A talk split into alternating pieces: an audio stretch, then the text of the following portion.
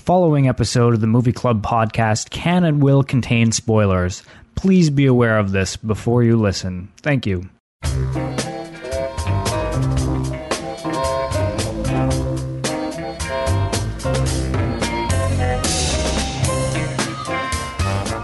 Hello, everyone. Welcome to the Movie Club podcast, episode number 10. Uh, every month, we talk about two movies, one of which is pre selected by you, the listeners. And this month, we are talking about Soylent Green and The Insider. So let's go around the table and introduce all of this month's participants. Uh, starting with myself, my name is Sean from FilmJunk.com. And my name is Jay from filmjunk.com and I'm a infrequent poster on the on the documentary blog. And my name is Kurt from row3.com and Twitch. And I'm Omar Suarez from Twitch. And this is Reed from Film Junk, who also writes the Technobabble column on Film Junk, and the uh, and uh, I'm on with Jay on the Cantankerous podcast. All right, well, Smooth as ice. yes, it's our first time having Reed Farrington on the Movie Club podcast. Um, and unfortunately, our regular um, hosts, uh, Marina and Andrew, could not be here uh, this month.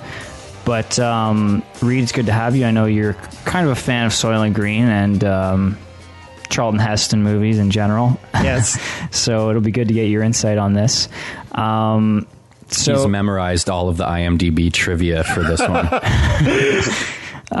So, le- without any further ado, uh, let's jump into uh, Soylent Green, which is uh, was released in 1973, directed by Richard Fleischer, and of course starring Charlton Heston. Um, this is one of those movies that I think most people have heard of, and most people probably know the ending to, but may not have seen. That was my situation here. I had never seen it from start to finish, but of course I knew the the classic ending and the, the classic line at the end. Um, Do you recall when you first heard about it, Sean? Well, uh, it's funny you mentioned that. For some reason, this is one of those uh, pop culture things that I'm guessing I may have seen for the first time on The Simpsons. Was Saturday Night Live for me. Oh yeah, that's right. Actually, it could have been that. I have I have no idea where I heard it. I heard, heard about it for the first time, or uh, it kind of it, it. I heard it so many times. It kind of it's, it's all a blur. right now, Where I heard it for the first time. It just seeps into your your subconscious and lies dormant until you need it.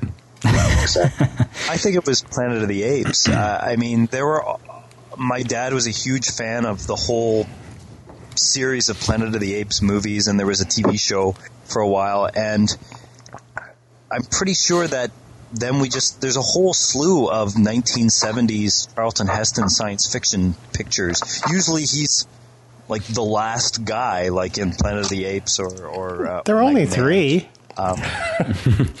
Which But Planet of the Apes, so yeah, Man? I, I think Yeah. it just sort of led to let's watch all these Charlton Heston movies where he has a big, gigantic, dramatic line at the end. Yeah, and I, it's kind of interesting too that uh, you know the the kind of the twist ending thing. It kind of reminded me that um, I you know I don't know if it's just Charlton Heston movies. I get the feeling that a lot of the the science fiction movies from that era kind of did that thing, and I think more recently The Mist did that, um, which was kind of uh, I kind of dug that as well. But um, so so obviously we're going to be you know there's going to be spoilers here. We're going to be talking you know in detail about the plot of the movie. We're going to give away the beginning of Soylent Green. Yeah, it's not really much to spoil. Uh, but let me put out a warning: spoilant green on the way. nice. So basically, um, there you should write these down, man. I know. So uh, it's in the, the not too distant future, and uh, the world is overpopulated, and food is hard to come by. And of course, there is a corporation that is uh, bringing out a food supply known as Soylent Green. The corporation is called Soylent. The Soylent Corporation is that what it's called? Yes. Yeah. Um, so, and Charlton Heston plays a detective who's investigating. Uh, well, I guess he starts off investigating a murder, uh, murder of was it the the the head of the the corporation or One of the board One members. them. Yeah. right? So, um, so I mean, that in itself was something I didn't know. I didn't know that he was a detective in this, which was kind of interesting. Well, the guy who's murdered is, you know, vintage actor Holly Martins um, Joseph Cotten from, uh, you know, Citizen Kane, The Third Man, just one of those sort of mega superstars. Although he's Yeah, not he- in the movie very long. True. Did a couple of Japanese monster movies as well. Uh, Latitude Zero as well. Joseph Cotten? Yeah. yeah. Really? He was he was the lead in that one. No, I'm, Oh, the, the latter end of Joseph Cotten's resume is just full of odd, weird, not the prestige Orson Welles projects uh, that he was doing in the uh, uh, um, before the war or whatever. So, um, I guess let me ask you guys in general. Well, okay. So first of all, who who had seen the movie before then? I did. Uh, I I didn't. I thought I had seen parts of it, but I didn't recognize any of it. I'm I'm And you guessing I still probably didn't watch it. what You still didn't watch it. I watched it. You were doing other things. You were doing house cleaning while we were watching it. You don't have to pay that much attention to it. All that matters is the ending. Which you know going in. So, Sean, you forgot to mention the uh, the pollution as well.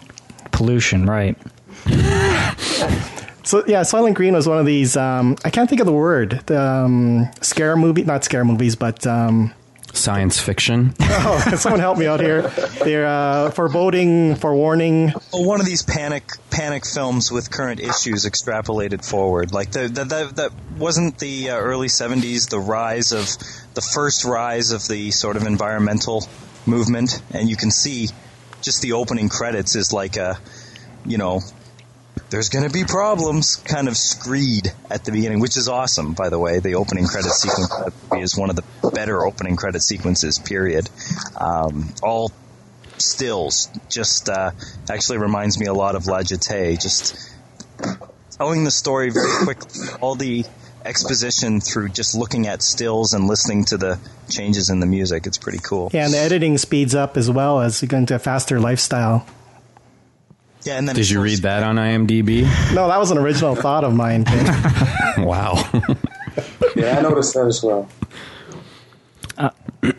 So, uh, so wait, which which guy was Stephen Young? he was the one who murdered Joseph Cotten. Oh, okay. Uh, the just Jay's girlfriend knows Stephen Young personally. She dog Crowbar sits dude? for him.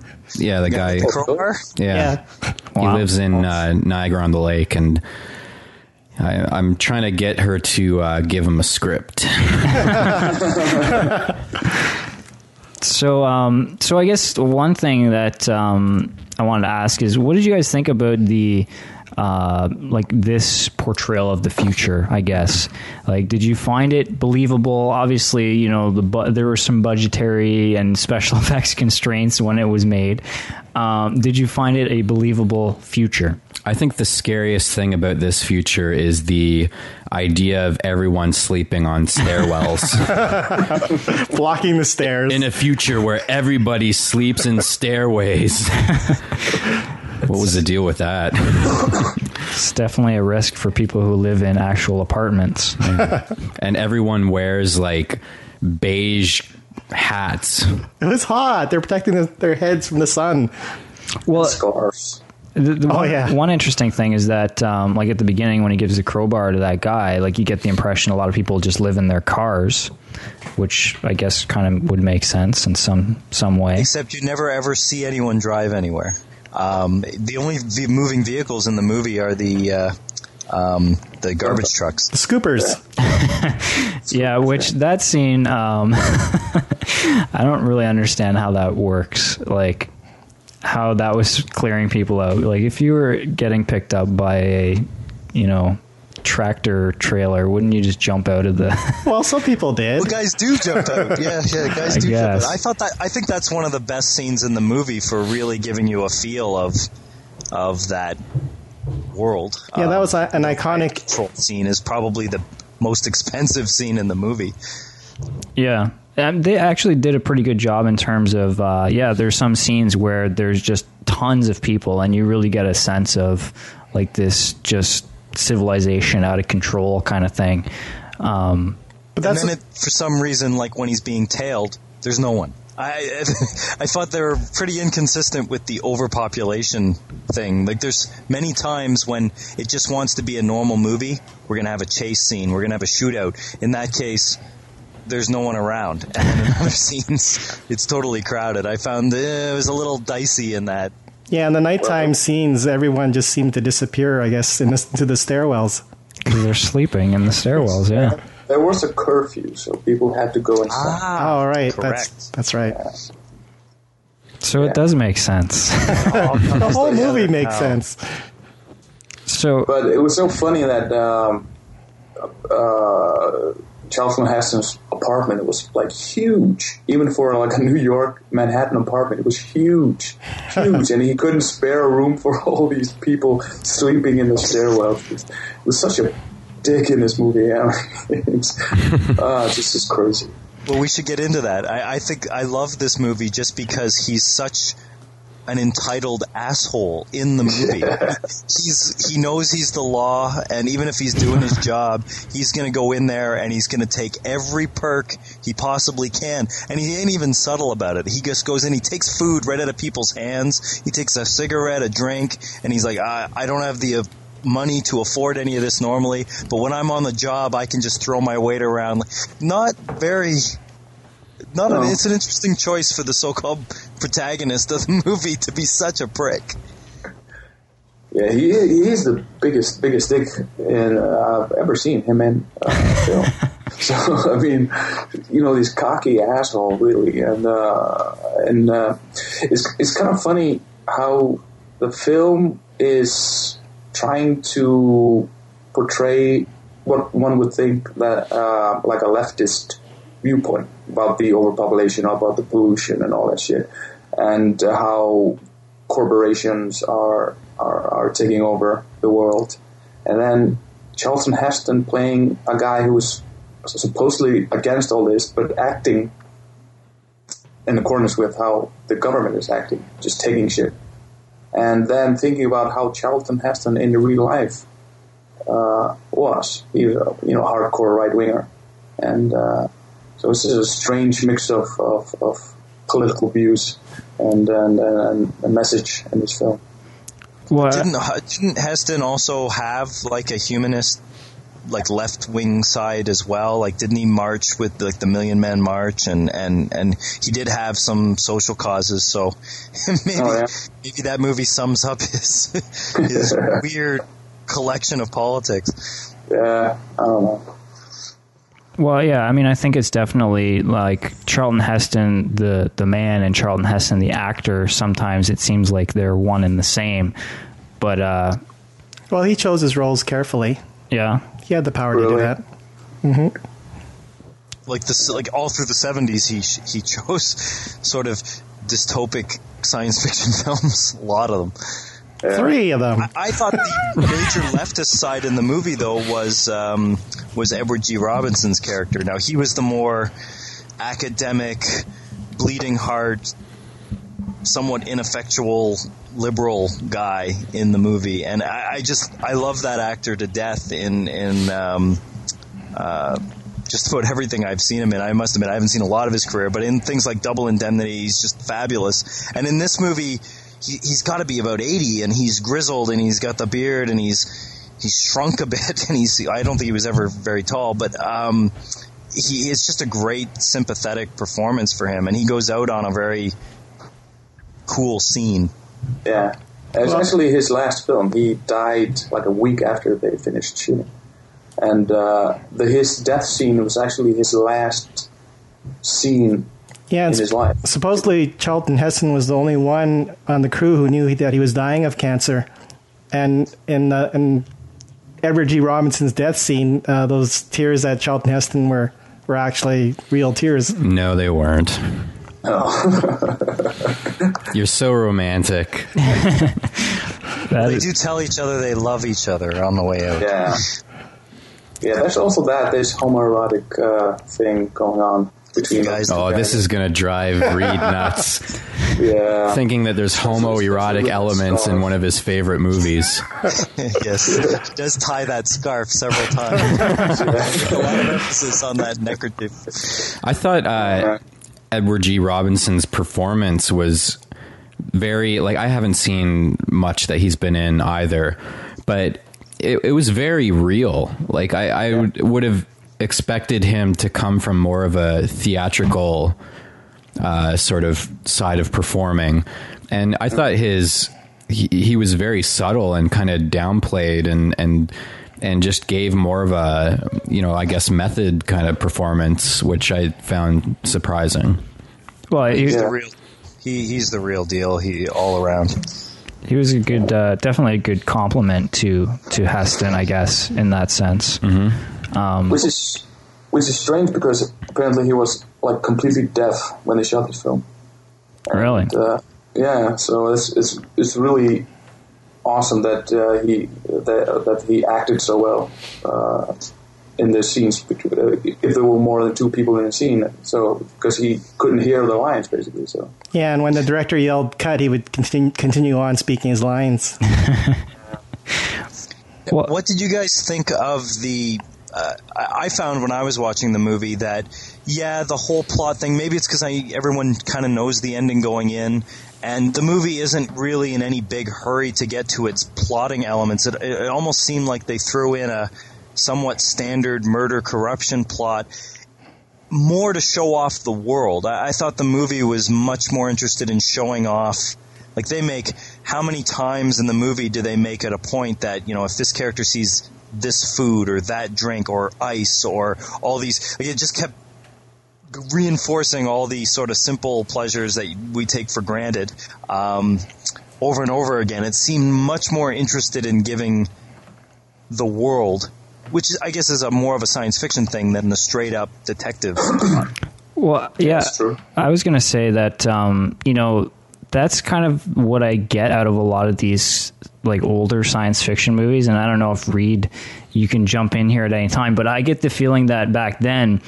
You know, a lot of the, the science fiction movies, they had these cool ideas and they just had like a cool idea. Let's build a movie around it. And maybe the plot itself was not always all that interesting, but because the ideas were cool and they were presenting these these insane worlds that maybe people had never imagined before, you know, they're they're really still highly regarded. But you know, you watch them now compared to other science fiction movies that have been made that actually have really good plots and great acting and and all this, and uh, you know, maybe they, don't quite compare on that level. Well, an interesting analog to Soylent Green would be Children of Men. Uh, I, I found Children of Men, the first half of Children of Men was very interested in showing off the world, Right. uh, the, future world, and then it kicks into plot high gear. And the movie actually is a lesser movie when it kicks into plot gear. I, I much prefer it when you're breathing um, in the world. And I, I, for, for whatever reason, Edward G. Robinson's sort of apply for suicide reminded me of the suicide kit that they handed out in Children of Men. And, uh, um, but I don't know. I mean, Children of Men is a much more handsomely produced film, but at the same time, I much prefer the ending of Soylent Green to the. Uh, I found Children of Men just drop the ball in its ending. It just it, it didn't do it right. Yeah, I would agree with you there, Kurt. Why don't you elaborate? Elaborate. Well, so, so Well, I mean, so- Soylent Green is what is it? Your top in your top five movies of all time? I don't know where this is coming from. You said that. I did not say that. You, I'm pretty sure you said that. he, I think he changed his mind after he re- rewatched it. no, he changed his mind after you watched uh, what, that one movie written by Nicholas Meyer, Oh, I can't even remember the title. The title. Human Stain. Oh, yeah, right. Thanks. Can't- he can't remember the title, and it's his one, number one movie now, apparently. But but you know, I remember we had a discussion on Cantankerous once about um, how you don't you don't think that there's any good science modern science fiction films that all science fiction is is dumb now and i think you brought up soylent green as an example of the best kind of science fiction Well, only because it has this reputation for addressing environmental issues.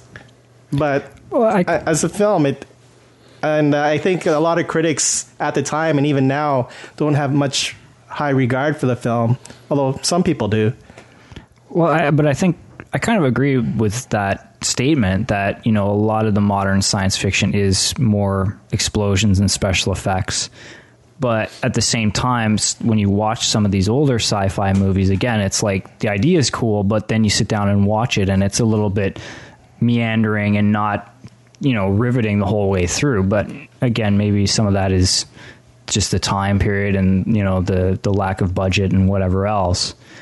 But um, so Well, go ahead. it, it seems like they had to throw in the arbitrary Charlton Heston bangs the chick scene in there, and Of course. Um, and then they had to throw in the arbitrary Charlton Heston beats up the black woman in there. So for some reason, just in my own mind, every time I watch a Charlton Heston movie, he has to punch a black woman in the face.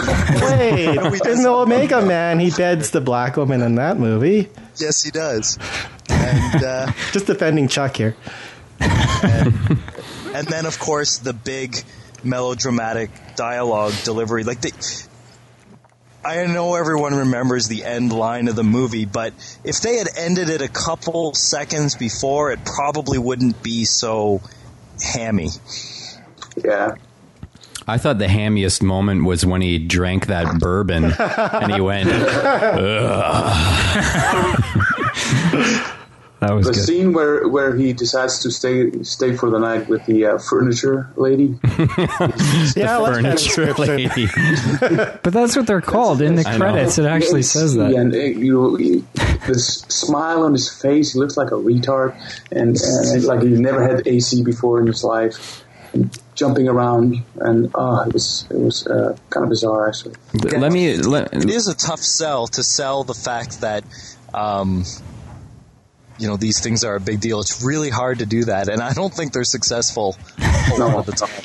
like strawberry jam or whatever like Especially since how old was Charlton Heston when he did this movie? What does age have to do with anything here? Well, the year is set in 2022. We're just trying to do the do the math. so it was Yeah. basically the world was set 50 years after the movie was made, and they're making it. It's like several generations, or that Edward G. Robinson's character, who's 80, is the only one that remembers. You know, touching a flower or, or having a steak or whatever. Um, Yeah, actually, I was uh, asking Jay about this when Charlton Heston sees all the scenery when um, in uh, Edward G. Robinson's uh, room, death room there. But like they have television, so wouldn't some of that scenery be on television? Yeah, and uh, you would think a lot more would be in books, although they, they do imply that uh, Charlton Hes- Heston is more or less functionally illiterate in the movie, um, and that Well, that's why have- he's partnered up with the with Edward G. Robinson to do all of his research for him. Yeah, because uh, apparently there are no books for the general public. Oh, but his room his room is full of books. Yeah, but he, he's part of he's he's a cop, and and they're basically Edward G. Robinson's book. Books. Everyone uses those erase things from out of the cereal box. Um, Yeah. Oh, yeah. I noticed that too. I, I thought it was hilarious when he's like, "Sign here." Well, what are you going to keep that pad forever? now? Or you- all it takes is someone to lift it up. That, yeah, some of the uh, one of the other futuristic uh, artifacts that I liked from this was the uh, football helmets that they wore for the riot gear. Yeah, that was pretty good. The uh, asteroids game. yeah. I thought you were going to bring that up, Sean. Oh yeah. That is actually worth mentioning. I mean, so that that is basically one of the first video games ever made, but in this movie, it's kind of like supposed to be this super futuristic thing, and now it's just like ancient. Well, it never did come out until six years later after the movie. Really? Yeah, So at the time, it would have been pretty high tech. yeah. Hmm. That's interesting. Well, it still looks high tech to me right now. Well, maybe in the design of the cabinet, but um, yeah. Uh, yeah, the cabinet looked like it was designed by Apple, actually. Oh yeah, it was white and shiny.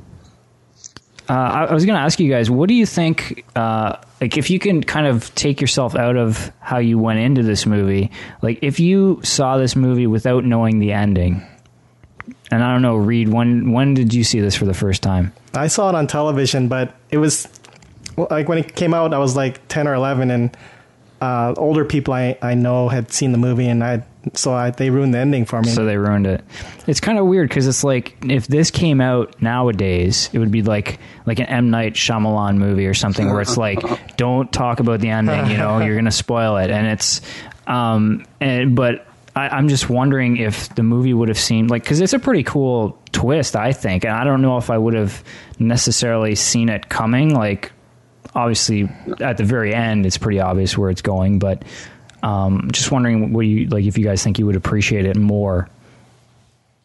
Oh yeah, Again, definitely. I don't think the movie. I don't even think the movie cares too much. I mean, it's steadily working towards that goal, but it doesn't seem to be in any hurry to get there. And the plot points that it gives up, it it doesn't really tantalize you to as what the mystery is. It I think it, you're just far more. I don't know. I found it far more.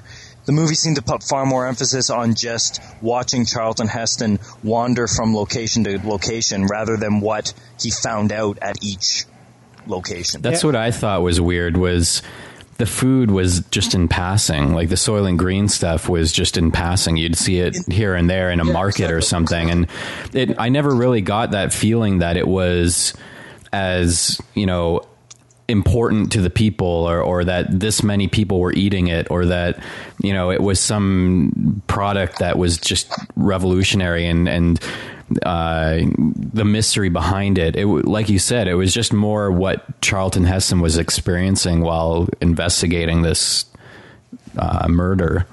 And then it just throws it in the end that oh the the food that he saw in the market there that stuff's people. Which which they echo very clearly in the dump trucks come and drop it off and then the riot dump trucks pick them all up to get them out of the way. So the, mo- yeah. the movie actually drops a fair number of visual clues um, over the course of the runtime uh, but I don't. Th- I still don't think that that it may have been in the original audience and the original reaction, but I don't think it's the. I really don't think it's the. It was the main mission of the movie. I, am just wondering if the uh, what was it the yellow so, uh, soylent yellow or soylent orange was actually soy. Mm, yeah, yeah, I think it was. Are you sure? Soybeans and lentil. I bet it was meat product. they were fooling all the vegetarians. One thing I was asking Jay was right at the very end. Charlton Heston mentions the implication being that uh, humans will be bred as cattle. And I don't know if that's a jump or leap in logic that you can necessarily make. Well, yeah, it doesn't really make sense because why would you be breeding them when there's just an overpopulation? Yeah, there's so many with? that you can just pick them up off the street. Yeah, the same thermodynamic problem was was uh, run over in the Matrix. Um, right of the uh, population feeding and supplying itself, but to what end? But I think the overpopulation was supposed to be the the cattle equation that the movie was making was that everyone being stuffed into the like the lower classes being all stuffed together while the richer classes or the corporate class lives, you know, with the privilege and in the skyrise and the special apartments uh, with the concubines and all that stuff. It was just trying to make the point that, uh, like, it was a class statement, I think, more than a um, than the food supply statement. That cattle thing. That's the way I interpreted it. Well, uh, also, I guess, um, do you guys think this movie was kind of ahead of its time in terms of um, the this the sort of corporate cover up kind of theme, like the fact that they chose uh, like a corporation to kind of be the the bad guy, which is you know nowadays that's that's a huge thing. You see that in every movie because you can't uh, you can't politically politically you're going to cut away audiences in a modern blockbuster sense if you if you make a minority or whatever the villain, but uh, you know, middle-aged white guys, no problem in a corporation. Like when they remade the Manchurian Candidate, um, they took it away from like a nation brainwashing it in in in, in a, in a war sense, and then they pushed it onto a corporation. But I agree, you're you're probably right in that that movie was ahead of its time for well, Rollerball. corporate villains. Rollerball was made at about the same time, and it had, had the corporation as a villain as well. And so, yeah. Now that I think about it, so was um, John Frankenheimer's Seconds, which was also a corporate um, villain. With Rock Hudson?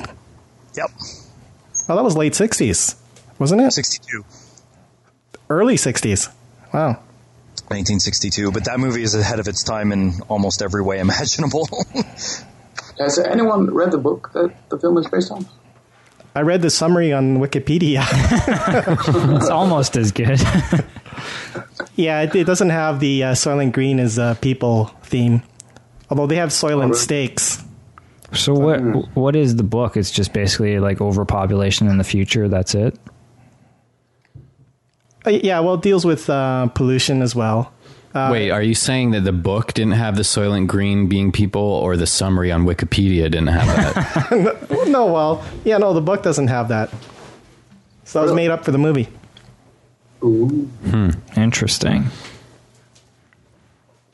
One I other could, th- I could, I could, I could really imagine uh, somebody like Paul Verhoeven um, doing a remake? movie. too. Yeah, I agree. and yeah, and and but the Soylent, Soylent Green thing would be like littered throughout the movie with you know TV commercials and kids eating. Yeah, he would he would definitely run the run the nines of making sure that it's always in the background Oh yeah, yeah, yeah definitely. because that that is a flaw. Whoever mentioned that that that, that is a flaw. They show you a TV commercial at the beginning. I think you Yeah. see the police lieutenant at one point snacking on some red wafers, and then during the food riot scene, you're being handed out. But that's really it. The rest of the time, you're actually looking at real food, which is funny because the movie's supposed to say that it's rare, but they keep finding it, or Charlton Heston keeps stealing it or coming across it, just so that they can have more reaction shots of him tasting mm-hmm. this food for the first time or that food for the first time. On the subject of food and people being food, I was wondering if in the, there will be a time in the future where people will accept eating people as food. Because, like, I would go for it now. It's already come to pass. We should have paired this movie with Alive. Oh yeah, definitely. Because that's supposed to be the big shock, right? But mm-hmm. I don't know. well, I still think that the shock is less about people eating people than it is about people not knowing they're eating people. I think if they once they find out it's people, they're probably fine with it. Population control. I mean, when you're in a, a future world where you have to sleep in stairwells and you have nothing to eat, and then your your only option is we'll give you food and we'll get you out of the stairwell. You're gonna eat the humans, like yep. yeah. Especially when it comes in a green wafer. How does a human get to a green wafer? Well, they were trying to cover up the fact that the plankton plan didn't work because of all the pollution. So uh, apparently, food coloring is still in large supply in the future.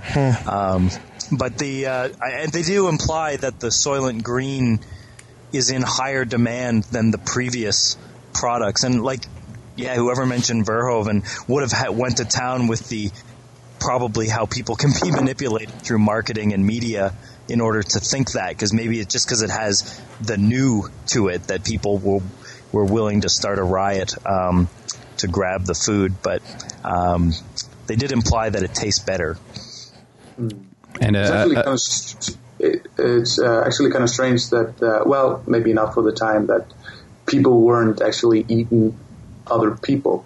Like uh, I was actually thinking that the, the side of beef that they had was actually Oh, yeah. human meat, and because in that kind of world it wouldn't been that strange actually because people are starving, it's overpopulated. People that would start be uh, Jean-Pierre Jeunet's delicatessen yeah exactly. I was wondering.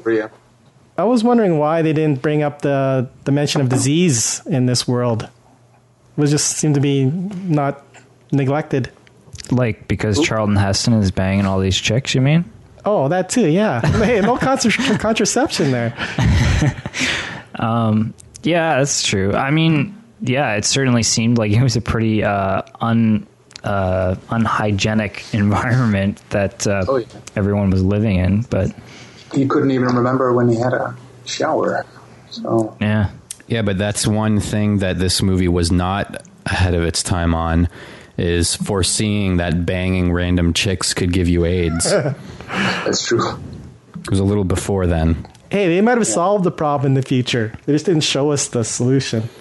That's true. Maybe maybe they knew about AIDS. It was just cured, is what you're saying. The other thing that they sort of kind of flirt with setting up, but they don't go anywhere with, is uh, he keeps saying that if he gets hurt or if he can't work for two days, his job will be handed to someone else. You'd think that would make people more cautious and paranoid in the future. Like you got to be extra careful because if you go on disability, you're going to starve to death. Um, but they don't. He's still Charlton Heston, and you know he goes on foot chases and has fist fights. And I, the, the movie was its worst for me when it became a conventional action movie. I would have loved for this entire movie to go without an action scene. Like if they did it, well, actually, then we would have The Insider, uh, a movie that has no action scenes whatsoever, but can still generate tension and interest and and and throw ideas at you without having to resort to standard chases and and punching and and uh,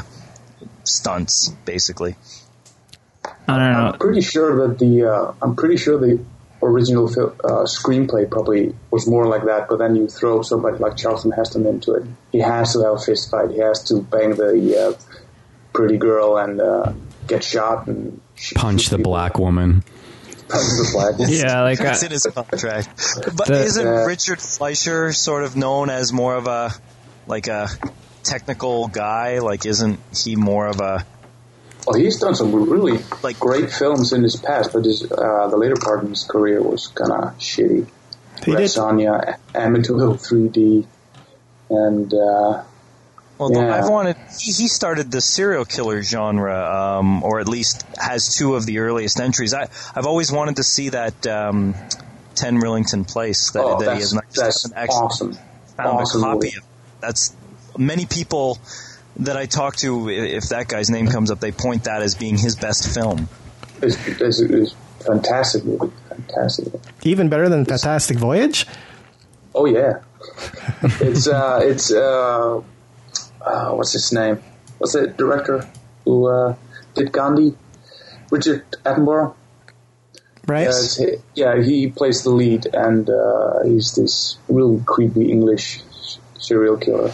Who, uh, it's based on a on a true story, and uh, it's really good. It's it's, it's kind of strange because you see uh, this this director has done these huge special effects movies, and then he does this little, small, down to earth, black and white movie in England, and uh, it's really creepy. And uh, I suggest you. Uh, it's actually it's a really good DVD in the UK uh, for it if you have a region free player. So I suggest you get that. It's a really good film. And he also did the original Doctor Dolittle. So there you go. That's true. Um, so um, are we wrapping things up? Any final thoughts on Soylent Green? Hmm. Am I the only person who thinks that Charlton Heston and Arnold Schwarzenegger look exactly the same? Uh, I was actually thinking the exact same thing Really? uh, with watching this. Yeah, Dude, they, yeah, they they're- the same kind of features. They have like that the same brow, the same separated eyes, and the giant wide toothy Yeah. smile. I mean, they both smoke cigars all the time. Yeah. Yeah. And, and the uh, Soylent Green and the uh, Running Man have the uh, similar kind of dark futures. And don't they share screen time in uh, what's that James Cameron movie? True lies. Lies. They they have a scene together. It was like it reminded me of the scene in The Sixth Day where there was the two Arnolds and they say "cool." Cool. What you? I'm you. But you? Will us? I'm a clone baby. it's good stuff. It's yet another reason why Paul Verhoeven should do a remake starring Arnold. And then it would also have because Reed was complaining that there was no nudity. If Paul Verhoeven did it, it would have those weird unisex shower scenes, which would be great. It's true. Exactly. Um, yeah, I, I'm. I've said all I have to say. I think about uh, Soylent Green. Top of my checklist of things to discuss was Arnold Schwarzenegger and Charlton Heston looking the same. but I, you, it really isn't one of your top ten, top five movies. No, it isn't, Jay. It's just that the three movies that uh, Charlton Heston did, um, Planet of the Apes, The Omega Man, and and this one, um, I I enjoyed very much. Well, Planet of the Apes is your number two film now, Yes. bumped down from by the Human Stain, but you that is right, right? Yeah, All right. So, do you like Soylent Green better or worse than Omega Man? uh, hard to say. Probably on equal standing. All right. I think Soylent Green's a pretty darn good film. It's not without its flaws, but I mean, it's got some really like that riot sequence, the opening credit sequence, the overall feel of the movie. It's you know, for all of its very much of its time, uh, it's still aged well in its own way. I liked it mainly for Edward G. Robinson, to be honest. Every time he was on screen, the movie went up like several levels. I really liked his death sequence. Yeah, I thought that was pretty cool too. It reminded me of the movie Project X with Matthew Broderick and the the, Oh, the the chimpanzee who dies. Yeah. I don't get it. I, mean, I, I I think only two people will know what I'm talking about. I saw Project X. when they put the Saying monkey Edward J. Robinson looks like a monkey. when they put the monkey in the thing and they simulate uh, the on the screen the flying and it dies of radioactive or whatever. Oh, okay. It's been a while, but yeah, I enjoyed it. It, it was good. I mean, I don't think modern day audiences would enjoy it though. It's too slow. Oh, Modern day audiences, meaning not us. Young kids, teenagers. Well, that's why they got to do a remake. exactly. This actually, I'm very surprised hasn't been remade yet. I mean, everything else they're doing lately. Yeah, they remade Omega Man. well, exactly. Yeah. The third I time think- around at that novel, anyway. I think uh, it's probably because everybody knows the ending. Well, they would change that. Yeah, it Soylent Green Planet of the isn't Apes. people. the twist. Soylent Green is dirt. Well, they did change the It's soy. ending of the Apes. So yeah, right. after Yeah, right. Planet of the Apes, right. Yeah. Uh, well, for me, uh, I just watched this film tonight. Actually, For the first time? uh, yeah. And I have to say that the biggest flaw of this film is Charlton Heston. What? Get out of here. oh, sorry, but uh, because I don't know, he, he's he's just so goddamn hammy, and uh, his character is, is like we said before, a complete dick, and um, I don't know, it, it, it, he, he kind of robs the film of any um, credibility, really. So, uh, I totally disagree. Uh oh. well, and uh, but it's also kind of frustrating that uh, I don't think you can. It's, I think it's really hard to find people today who don't know how the film ends, and uh, who don't know the whole twist and everything. So it's it's it's it's kind of hard to get into it when you know basically how it ends. So. Uh, That's true, Yeah, but so- I I still think it's a movie that, like, for myself, I had no, I did know the ending, but I'm kind of glad I, I got to watch it and actually kind of see how it all plays out because it, it has more to offer than just the twist ending. Oh yeah, so, yeah, yeah. yeah. That, that, what what I liked about it was the. Uh, I was actually surprised how how how um, how it dealt with the whole pollution overpopulation thing. I actually I think probably one of the earliest times the word greenhouse effect is uttered in a movie, mainstream movie in the states or in the world. Uh, and uh, so that's it was like a pleasant surprise how, how see how a movie made in that time was dealing with, you know, pollution and, and, and, and stuff like that. So it's actually, I don't know if it, it kind of felt like uh, I was watching like the Inconvenient Truth at the beginning. So yeah, that's true. uh, Yeah. You know one So thing. yeah. Oh, go ahead. Oh, you know one thing we haven't discussed, and not to prolong this conversation about Soylent Green much further, but the whole feminist aspect. I would think that females would be kind of insulted if they watched oh, this yeah, movie. yeah, yeah, definitely. Yeah, but isn't that Saying calling them furniture isn't flattering. isn't that true of any Charlton Heston movie though? Yeah, that's true. No, no, Omega Man. The women were treated with respect. Really? Well, he punched a black woman. All right. So do you? No, no, no. She's a strong character. She's definitely a strong character in uh, in Omega Man, but uh, not so much uh, the girl in Planet of the Apes, and not so much the uh, the women here. Um, No. The, in fact, that you don't really see a lot of women outside of the. Uh, outside of the sort of concubines, I think you you see No, you like do. There's one lots of women that out looks like there. she's in a Soviet Union food line screaming, and that's about it. Oh, you aren't watching Yeah. closely enough, Kurt. There were tons of women out in the street there.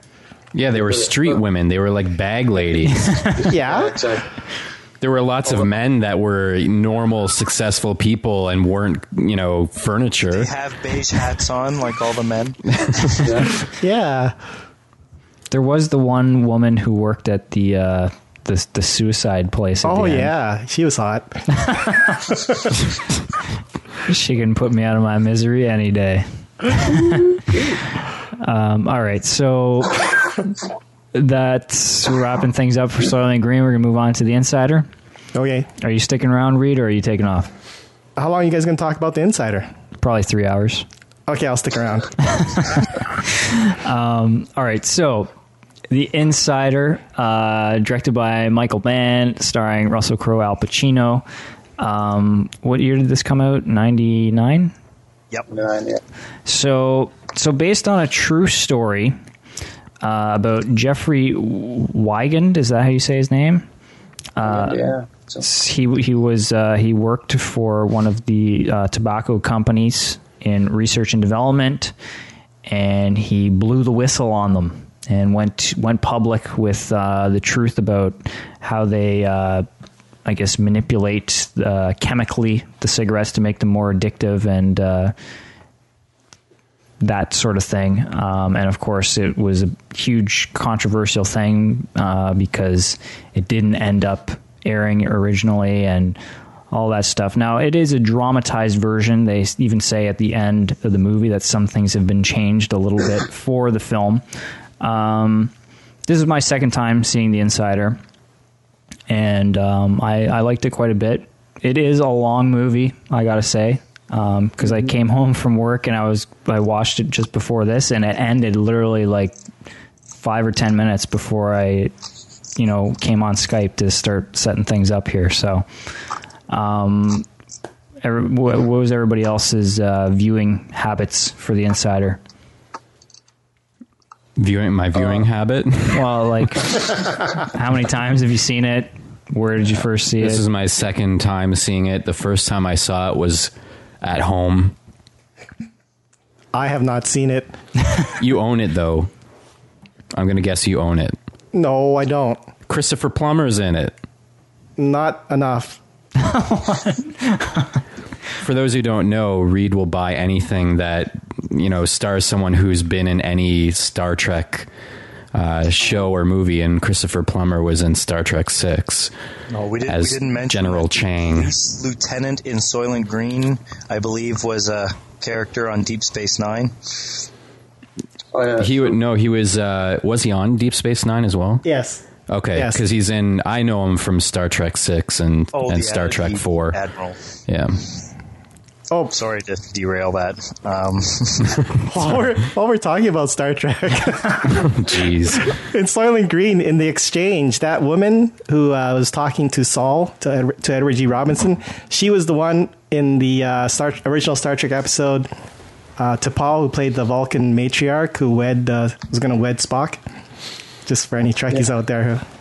Okay, continue on. Sorry. I love, I love the story.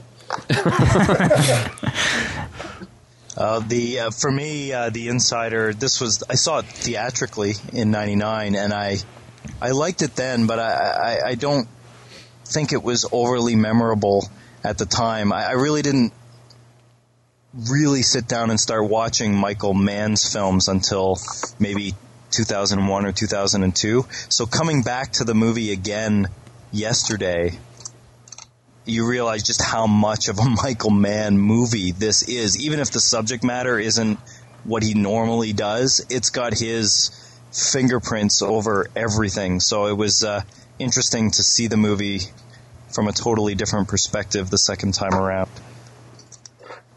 Yeah. Uh, this is actually my first time seeing this film.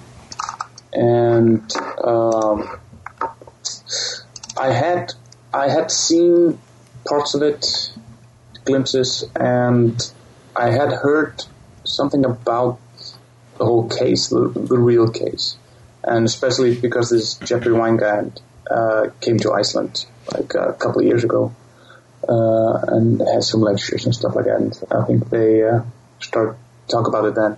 But I never actually seen the movie, and I am always on my way to buy like buy the DVD because I I was really interested in seeing how the whole the real thing uh, came down and what were the consequences really. Uh, because uh, it doesn't seem to have had a lot of consequences, but uh, I don't know if you guys know more about it because you're closer to the subject matter, I guess. But uh, uh, yeah, but uh, yeah, it was, it my first time, and I actually liked it very much. Well, I guess um, kind of on that topic uh, as to whether or not the actual real events were like super well known to everybody. Like I vaguely remember hearing something about it, but I think one of the the things that people accused this movie of was kind of making uh, Al Pacino's character, who is uh, Lowell, Lowell, Bergman, who was uh, producer producer for 60 Minutes, making him out to be more of a hero than he really was. And uh, I, I, think it's interesting. Like I had kind of even almost forgotten that Al Pacino was the guy uh, alongside Russell Crowe in this movie, and really the movie shifts about halfway to becoming more Al Pacino's story than Russell yeah. Crowe's, which yeah, I thought is kind of interesting. I like Russell Crowe kind of Russell Crowe kind of just drops out of the film halfway through it, and uh, well, just.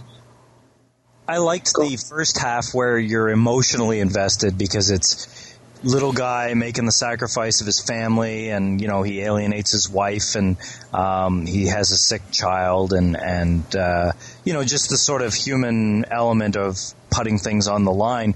But then I also liked the sort of network sort of media uh, microscope um, that the movie was in the in the second half. But I don't know. I always look at Michael Mann's films as he makes movies about men that are highly professional and do their jobs very very well, and then they're usually punished by people trying to not have integrity or covering up or or or or whatever. And it was interesting to see Al Pacino portrayed uh, as like that in the media world, and then uh, Russell Crowe's character like that in the um, you know the science ethics world. And it the way they played those characters off of each other was it was really a joy to watch. Mm-hmm. I think uh, it's interesting too in terms of Russell Crowe. Like he was nominated for Best Actor for this, um, and uh, you know I think this may have been his first. I, don't know if it was his first. Was it his first nomination? Uh, for me, it was kind of the first time I noticed him becoming a very respected actor. I guess I'm trying to uh, remember what else he might have done before that. I thought it was L.A. Confidential that made him popular. Yep. That that yeah, that's true. Um, he did uh, that Sam Raimi flick, uh, The Quick and the Dead, and um, Virtuosity, that trashy cyber thriller with Denzel Washington. And Romper Stomper. Yeah, well, mm. loads of Australia stuff like Proof and Romper Stomper, and yeah, he had a Neighbors. very well established award winning actor in Australia before he imported himself over here. Yeah, but I mean, if you look at his filmography after that, it's basically like Oscar nomination after Oscar nomination. Um, which you know I, I'm, I don't know if that's necessarily a good thing. I mean, I feel like I'm starting to get a little bored of his roles, but I, I thought he was awesome in The Insider. Um, See, I thought Al Pacino was a much better performance in the movie. I thought it was more restrained. I found Russell Crowe coasted a bit on the twitchy, like the overplayed mannerisms. I agree with and that. Al Pacino's character mm-hmm. was actually, for Al Pacino of all people on this planet, was really restrained, and he got his character across without having the bombastic, um, you know, devil's advocate kind of moments uh, in the movie. I actually much. I mean, I liked the Wigand thread, and and I his character was like more interesting because he was more well rounded. Um, but I thought Al Pacino was a far better performance, but uh, maybe too subtle, not as showy enough to win award nominations. I think the uh, the actual uh, TV segment that they keep showing. Um, Christopher Plummer just blows that away, and like his performance, it just if if you're you, they show like kind of the cut version of that interview where he's uh, talking over top of like B roll footage of uh, the trial and the cigarettes and everything, and it's like you're looking at the actual 60 minutes segment. I mean, the way he delivers the voiceover for it, and it's just perfect. And I found that Russell Crowe on the other end was a little like you said twitchy. Like he's got these facial mannerisms and he's got this accent that he's putting on.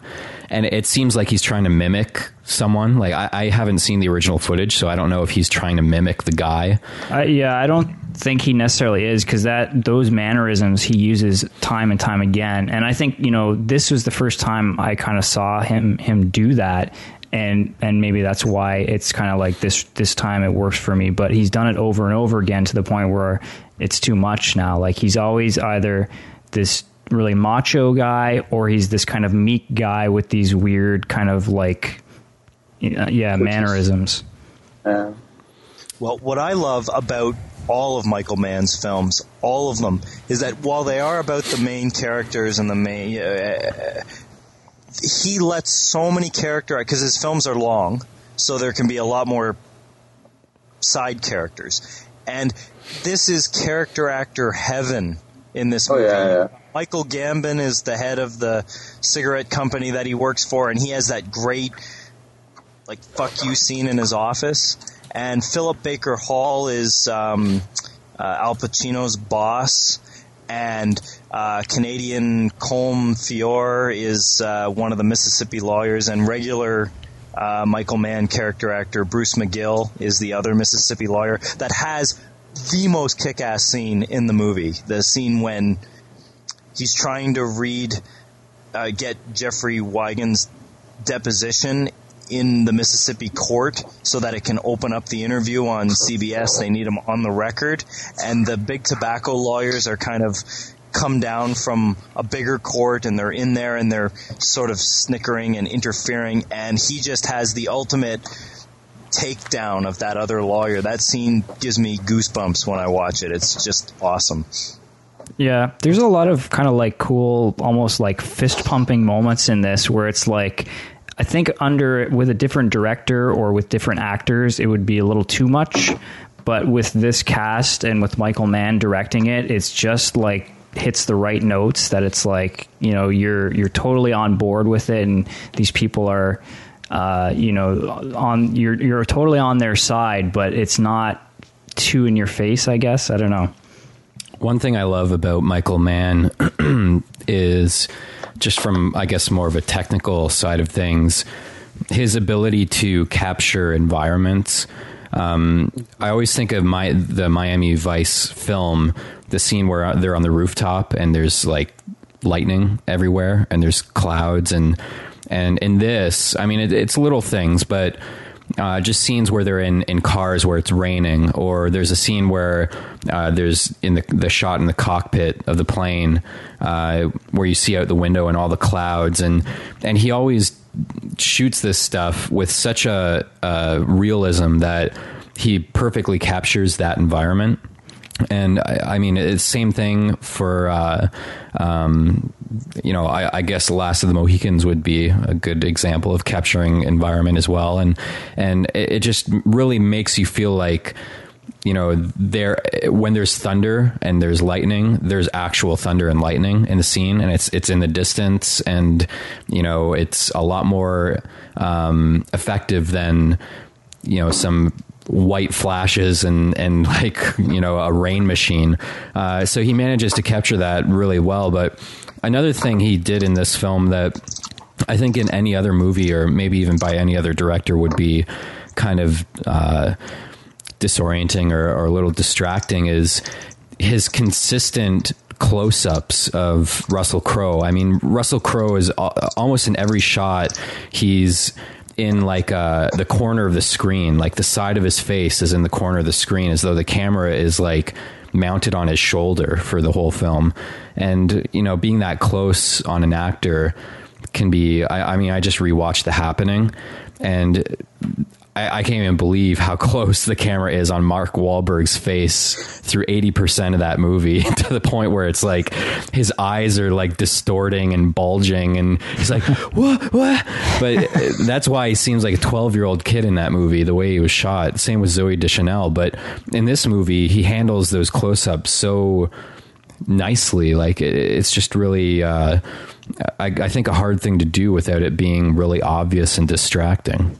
Well, I'm glad you mentioned that because I found that the the visual structure. First of all, the, the movie seemed to be for the time, 1999. There's a lot more handheld photography, which seemed to come uh, maybe two or three years later into mainstream film. So it, a lot of the handheld shots, but the close-ups on the face that you mentioned, I found that the movie was trying to go after, you know, like integrity and um, people's integrity, and it was almost like he was trying to accomplish that visually by allowing you to look right into the character's eyes at all times. So you get the sense of, you know, when Al Pacino is standing up for what he believes in, or Russell Crowe is doing what he does, you look the man right in the eye. I, I, mentioned that Bruce McGill scene when he when he takes down that lawyer. It ends with a close up on his face, just like you said, where he's off to one side. Half of his head is cut off because it's so close, and you get the sense of well, you get the sense on his face. It's subtle, but there's a, a sense of accomplishment. Um, uh, and uh, as he goes back to his, you know, the job that he was trying to do, and I, I thought they did that very well in the movie. Like the, you are looking in these guys' eyes to judge them by looking in their eyes. Yeah, I mean when that's done properly, it's really effective. Like having I love tight close-ups of faces. And I mean sometimes it can be off-putting like in the happening, but um, it can be a, a good tool. I mean, it definitely does something to you while you're watching it.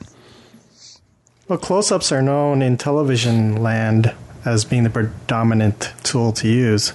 But I, am talking like extreme close up, like Sergio Leone. face, yeah, fills the the frame. And Michael Mann does come from a TV background. but I think the handheld thing you mentioned too, Kurt, is a good point because, like you said earlier, this movie is very like there's no real action in it. Um, and I even remember, like, I don't think I saw this movie in theaters. I just remember hearing it was really good. I had to see this movie, and but I couldn't bring myself to watch it for the longest time because I thought it, it sounded dull. And but the handheld work and just the way he he does it he, he generates suspense, energy in every scene, and it isn't dull, you know, even though it's a pretty long movie. So there's no car chases? No. Nothing. No gunfights? Nothing of any kind. No scoopers. Uh, it's amazing. It's incredibly procedural, which you don't.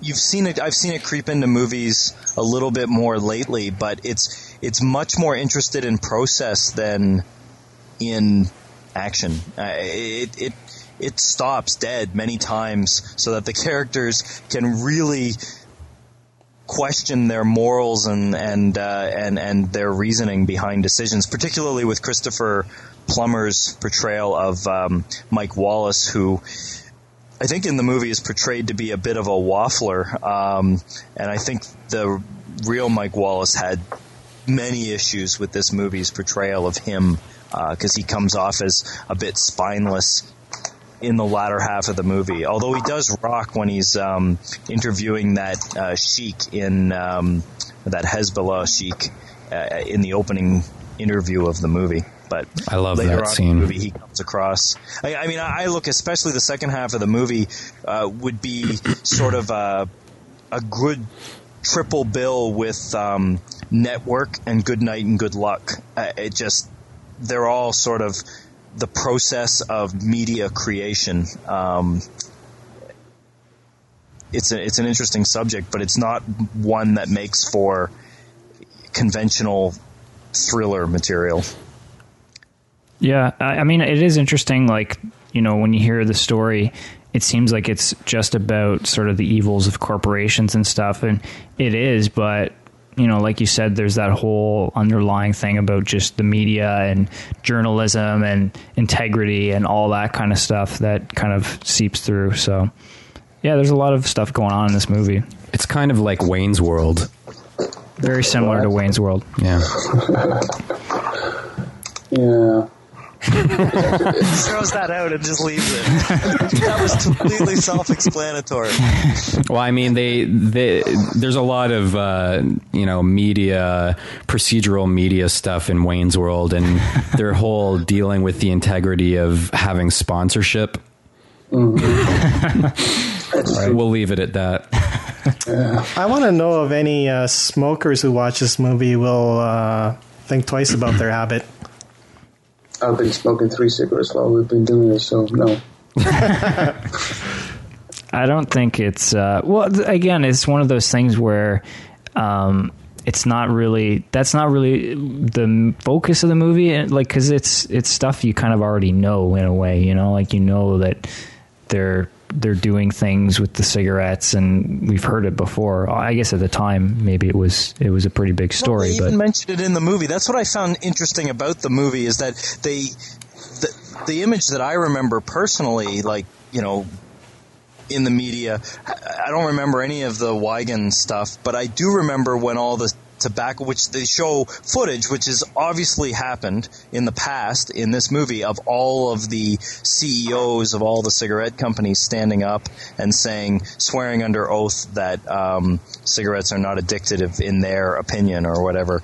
And it almost seems like the movie takes that for granted. Like the several scenes in the newsroom, they're saying, "Well, that ain't news." Um, uh, I, I guess the the news that they wanted to cover was the tobacco manipulation. I still, I don't know. Maybe I just brought up cynically, or or or that that's so blatantly obvious that I didn't find any of the revelations in this movie within this story, which the real events happened in the mid '90s, right?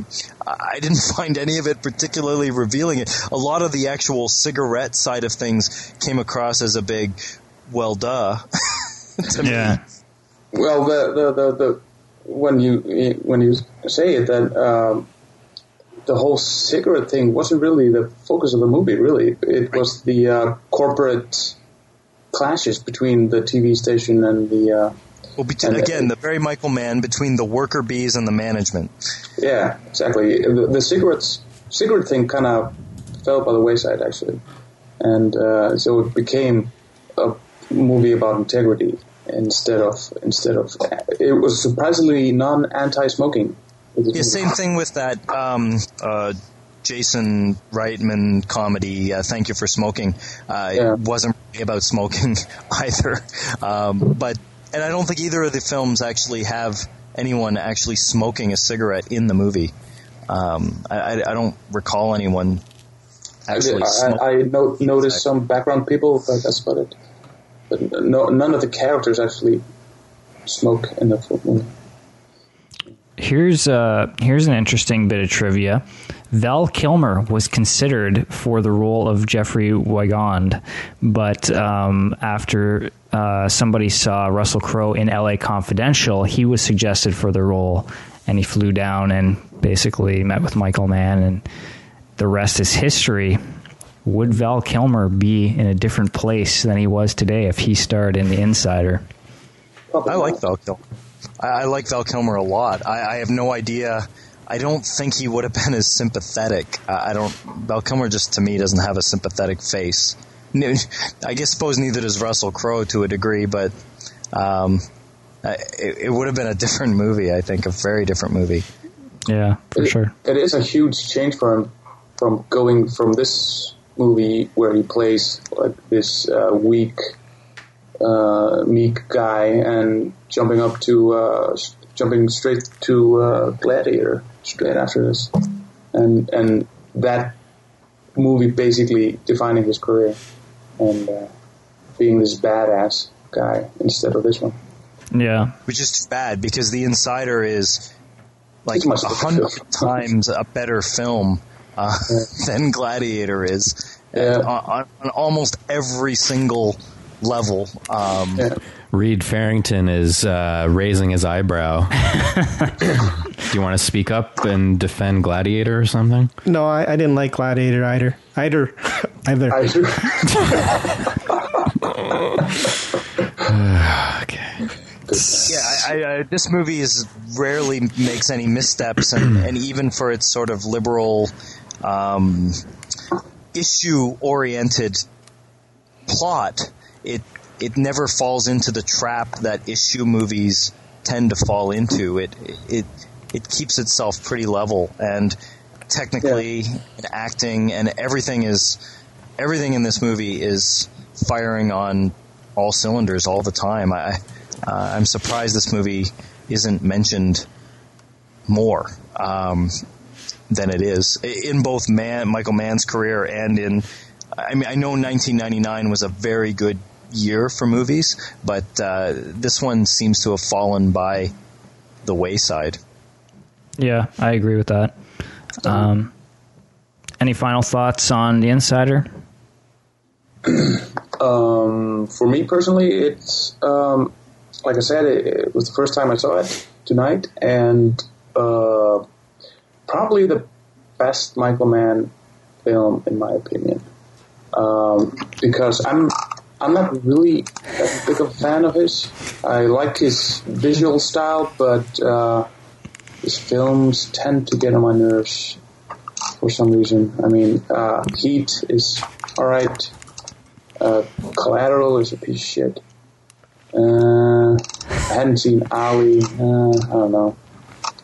Manhunter and stuff like that. I don't know, but it it looks beautiful and and and and, and uh, is really it's non preachy for uh, such a uh, for this type of film with it, that kind of message and uh, yeah, it's uh, it's good stuff actually, really good stuff.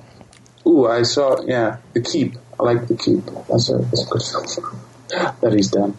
Can you even find that movie? Is that movie even like outside of VHS tapes even available? Uh, I have it on laser. Oh, okay. Um, for me, The Insider is. I don't know if it's my favorite Michael Mann movie, but it's definitely it's definitely up there. Um, it's a movie that I probably will go out and buy. Uh, this is the first time I saw it since I saw it theatrically, and it has for for its runtime and and uh, um, and whatnot. It, it is, I think, quite a rewatchable movie. Uh, like we said before, on a technical level, it's it's a joy just to watch for oh, its yeah. technical ability. But it, it also almost has convinced me that this whole ninety minute standard film length thing is the wrong way to go about making movies. Uh, I mean, this movie is over two hours, well over two hours, and that still felt like the right running time to me. I, I if they had knocked this thing down to 90 minutes, it totally would have failed as a movie. Um, but then again, if they bumped up a lot of movies out there that are 90 minutes to two and a half hours, that would be a pretty big disaster on our hands. I actually see in the I see in the trivia that the TV version uh, of this movie is longer, actually, than the uh, hmm. than the theatrical version. So. That's why I prefer to wait until it comes out on television. Because they're always longer. yeah. Right. Okay. Um, were you going to say something? No. Yeah. Um, okay, so I guess that wraps things up. Uh, f- uh, we've decided on what we're going to be watching for the next episode, which will be number eleven. Uh, according to the poll, uh, Night, Night of the Creeps won, which is Which blows my mind. The movie is really hard to find. Yeah, I mean, I'm excited to rewatch it and talk about it. Um, I hope that people out there can get a hold of it. I'm assuming the internet is a good place to look at the moment. But I, I think the main difference with this one is that most people who would be interested in hearing this probably have seen it. Yeah. Yeah, definitely. Uh, this is a I think movie most that people I, have seen it. yeah. You know, it screened in Toronto with Fred Dekker there to introduce Yeah. the not that long ago. I think maybe like the end Last of year. September 2007. Um, Yeah. It's 35 millimeter print, the whole deal. But I, I'm really quite surprised after the Monster Squad came out on DVD that this movie wasn't quick to follow. Well, they're Yeah. they're They're trying to get it done, aren't they? Yeah, I actually I talked to uh, I don't know if I should say his name, but at Fantastic Fest I uh, met this. Don't prominent- say his name. No, okay. A quite prominent DVD uh, producer. Uh, he has his own company. It's quite quite a big DVD company. He, and he told me that it was on its way uh, next year, actually.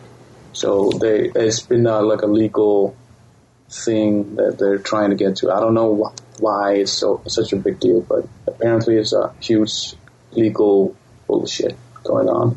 Is it Anchor Bay? Uh, I don't know who's going to release it, but but uh, Don't bullshit me. so uh, it's probably not going to be Anchor Bay. It's probably going to be either. I think Fox owns the film. I think. Yeah, I guess Monster Squad came out. That was a Fox release, wasn't it? It, it was a big release. It was a major Yeah, yeah. studio, like MGM or something. or- too, full full release, like very Yeah. prestigious release of that movie. Well, now now now, now to mention it, TriStar released the film, so and that's a Sony company now. So so I don't know. Maybe Sony put, puts it out or something. I don't know. Well, there you have Yeah. it. We'll be ahead of the curve on this Yeah. DVD release. So, Yeah. uh, so Night of the Creeps, and we are pairing it with uh, Marina and Andrew. Don't even know this yet, but uh, Gremlins Two, the the new batch, uh, which uh, yeah, it sounds well. I think you know people might look at that and think that's a weird choice, but uh, I, we talked before, actually. I think Jay at some point about how Gremlins Two is kind of an odd little film that kind of bucks the the expectations and the trends for a sequel of that nature. It's a sequel made by people who don't want to make a sequel. Right. So they just fuck off for Yeah. a good 90 minutes and do whatever the hell they want. Um, just to uh, bring one final Star Trek connection, Reed, Fred Dekker wrote a couple episodes of Enterprise. Jay, you told me that last year. I know, and you didn't believe me. I still don't believe you. Yeah, I believe you. It's good stuff. Apparently, apparently he's doing. Uh, he's writing a new film. Hopefully, he's gonna direct something soon. I just watched an episode actually- of Tales from the Crypt that he wrote. Oh yeah? Yeah. I actually ordered. I it's it's it's arrived at the post office. The script for Night of the Creeps. Nice. So that's, uh, so that's So you're going to come in super prepared. We should do a dramatic. We could do a dramatic reading from it. Oh, yeah, definitely. But didn't Yeah, I'm a- Shane Black write most of those his two films there? The the No, he he only did uh, Monster Squad with him. oh okay. Yeah, Black and Decker. Get it?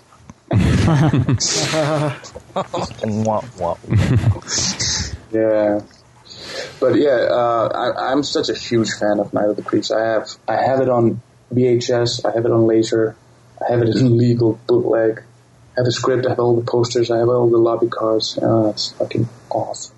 Actually, on eBay, I think last year they had one of the alien heads up for grabs. From the opening scene.